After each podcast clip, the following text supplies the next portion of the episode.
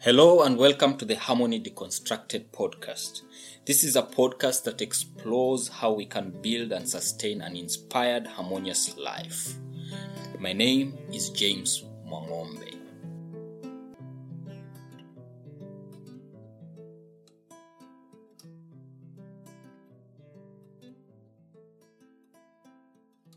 Welcome to today's episode where we'll be discussing about being in harmony with the image of the Creator.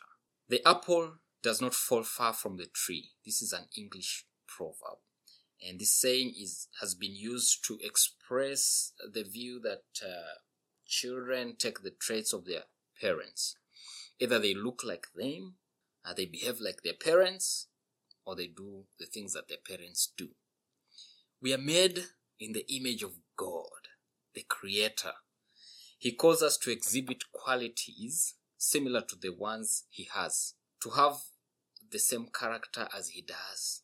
He says in the scriptures that we should be holy just as He is.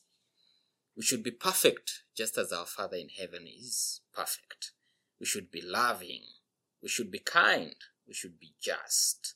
We should be generous just as our uh, Creator is generous. We should be forgiving just as He forgives, and so on and so forth. So, so there are all these qualities about um, the Creator that uh, uh, we are told about that we essentially as human beings, the create the, the, the Creator or how He created us, we need to look at the qualities that He has, and we also uh, do possess those qualities, and we need to possess those qualities in increasing measure.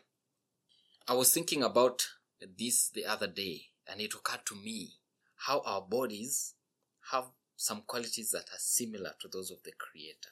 Listen to this. For instance, um, I see some similarities, the following similarities that the Creator, our God, reveals Himself to us human beings in three ways in what has been described in Christianity as the Holy Trinity.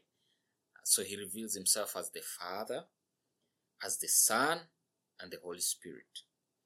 Similarly, like I explained in a, a previous episode, I think our bodies can be viewed in three levels. First, as the outer body, the physical body that we can see and perceive or feel. We can perceive with our senses. So, for instance, we can see the physical body, we can touch it, then there's the second or the inner level, the inner body. This is the body that is, um, we, we, we cannot see it without the aid of some equipment. So this is the part of the body that is essentially covered like the, the liver, the lungs, and the brain. We can see these through the aid of equipment, medical equipment. And then there's the third uh, level, which is the most inner or the invisible body, that is the soul, the spirit. So there are those similarities that I see. The second thing that I see that is uh, similar is our subconscious mind, uh, which is always at work. So the sub- subconscious mind is always at work, whether we are awake or we are asleep, it's always working. So since you're born or since we are born, this subconscious mind is always at work until the day when we die. And similarly, God is described as always being at work. He's always at work. And the scriptures uh, say in John 5, verse 17, Jesus was questioned about working during the Sabbath, and his res- response was that his father is always at work. He's always working. And in the Psalms, in Psalm 121, uh, that is verse 3 to 4, it describes God as being he never sleeps or he never slumbers. So he never slumbers or sleeps.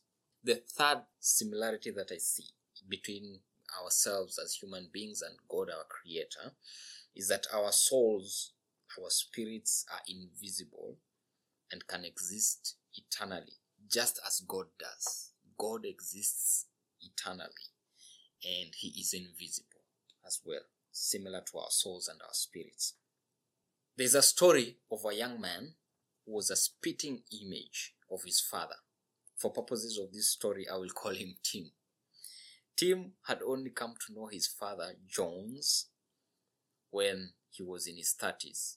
All along, he grew up without the knowledge of his father.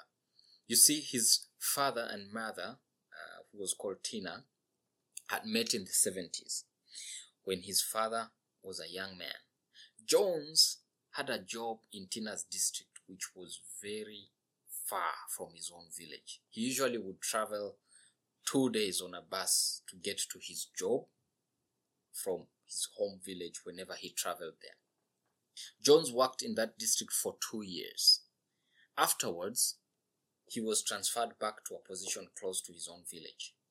This was back in the 70s when uh, the means of communication were not as fluid as it is today. So I've had people would send letters and some of those letters would get lost or it would take months before a letter was delivered. And hopefully once somebody got the letter they need they got to respond to the letter and then it get to you. So it took a while for for for that process. So once jones moved back to his village he lost touch with tina whom he had befriended in the district unbeknownst to jones tina had become pregnant towards the end of, of his posting there with time jones settled in his home village he got married and he raised a beautiful family. Fast forward 30 years later, Tina got really ill. She was dying and felt she could not bear the burden of not revealing the identity of um, Tim's father. She mentioned to Tim where his father was from and that she had tried to locate him when Tim was born to no avail. And then uh, later on, she discovered that uh, he had gotten married and she chose not to reveal that he had a son. Essentially, she didn't want to disrupt his family. And she decided to raise Tim on her own. Tim was so excited to learn that he had a father. And the more he thought about it, the more excited he got. So he made a decision. He decided to travel to his father's village to, look, to locate him, to look for him. When he arrived at the village shopping center, heads were turning and people were whispering, Who is this? Who looks just like a Jones? So people were whispering, just saying, Who is this who looks like a younger Jones? And people were, were very curious. So Tim approached one of the elderly gentlemen who was sipping some hot tea as he listened to the day's news on the radio that was propped up uh, on a stone beside him. The elderly gentleman looked like he had been in the village for long and would know Tim's father, according to what Tim thought. And indeed, once Tim asked after his father, Jones, the elderly gentleman knew him as sure as day. And even added, You look just like him. A younger version of Jones. you even laugh like him. You laugh like him too. Tim was directed to Jones' home. So the elderly gentleman pointed him in the right direction and he went on his way. He arrived and Jones was shocked. There was no denying the young man looked just like him. he had some explanation to give to his family, but that is a story for another time. The following day, Jones gave the young man some of his clothes to wear since he had not brought a change of clothes. Tim was seated outside the house thinking about this exciting discovery and meeting his uh, father and his um, half brothers and sisters. And he had his back, so Tim had his back to the nearby path where one of Jones's uh, neighbors was passing. This neighbor immediately started talking to Tim as though he was Jones. Tim did not respond but turned to look at her. Then she realized it. It was not Jones. She apologized and went on her way. However, she noticed the uncanny resemblance that Tim or this young man that she did not know had to Jones. And it was made even more so by the fact that Tim was wearing Jones's clothes. Indeed, the apple does not fall far from the tree. Like Tim, who resembled his father, we are indeed children of the Creator, and we bear a striking resemblance to Him. We owe our existence to Him, and He sustains us. Scripture in Colossians, and that is uh, chapter 1, verse 15, it describes Jesus as the visible image of the invisible God. He existed before anything was created and is supreme over all creation. Jesus had a conversation in John chapter 14 with Philip, who was one of his disciples. Philip had asked Jesus to show them the Father. And Jesus told him, Have I been with you all this time, Philip, and yet you still don't know who I am? Anyone who has seen me has seen the Father. There's a scripture where Jesus says, We are gods. This is in John chapter 10, verse 34, where Jesus quotes the 82nd Psalm uh, in verse 6. And scholars say that the Hebrew word translated in these verses uh, to mean gods is uh, Elohim. And the word gods in the Psalm, that is in Psalm 82, seems to have been used to refer to judges, magistrates, rulers, and other people in positions of authority. Jesus in John chapter 10 was essentially telling the Pharisees who questioned him. So the Pharisees had questioned uh, Jesus for for calling himself the Son of God and so putting himself to the same level as God. And so in his response to them, he said that uh, in their own scriptures or in the scriptures, uh, people are referred to as gods. And he was essentially telling the Pharisees if human beings could semantically be referred to as gods, how much more the one who was sent by the Creator. Similar use of this word is in uh, Exodus chapter 7, verse 1, where God tells Moses, I'll make you seem like God to Pharaoh meaning Moses as a messenger was speaking God's word and would be his representative before Pharaoh. Psalm 82, verse uh, 6 to 7 says, I say, You are gods, you are all children of the Most High, but you will die like mere mortals and fall like every other ruler.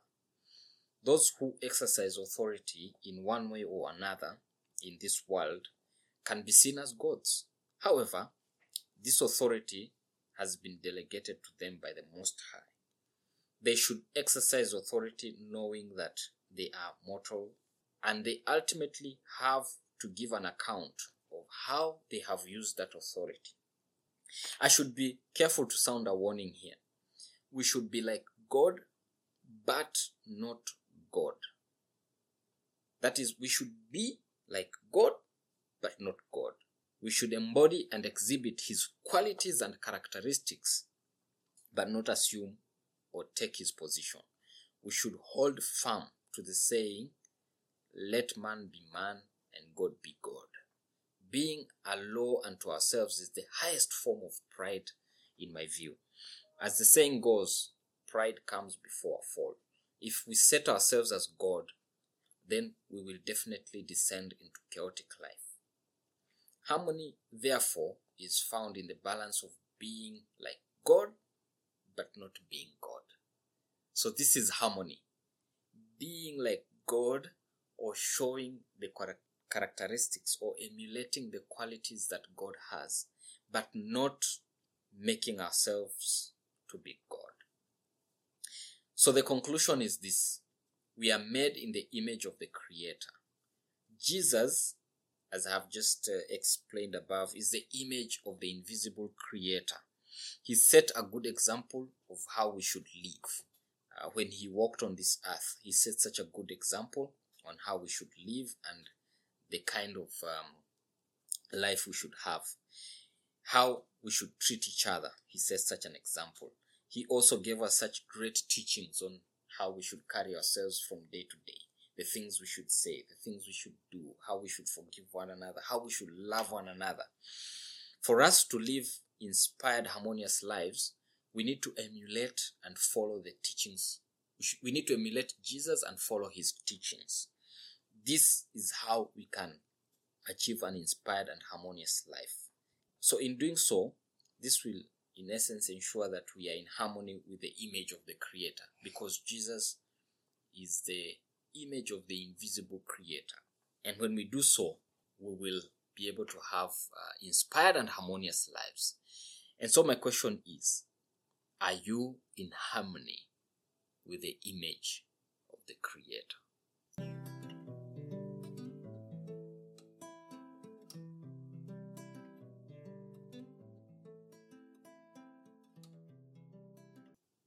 Thank you for joining me for today's um, episode.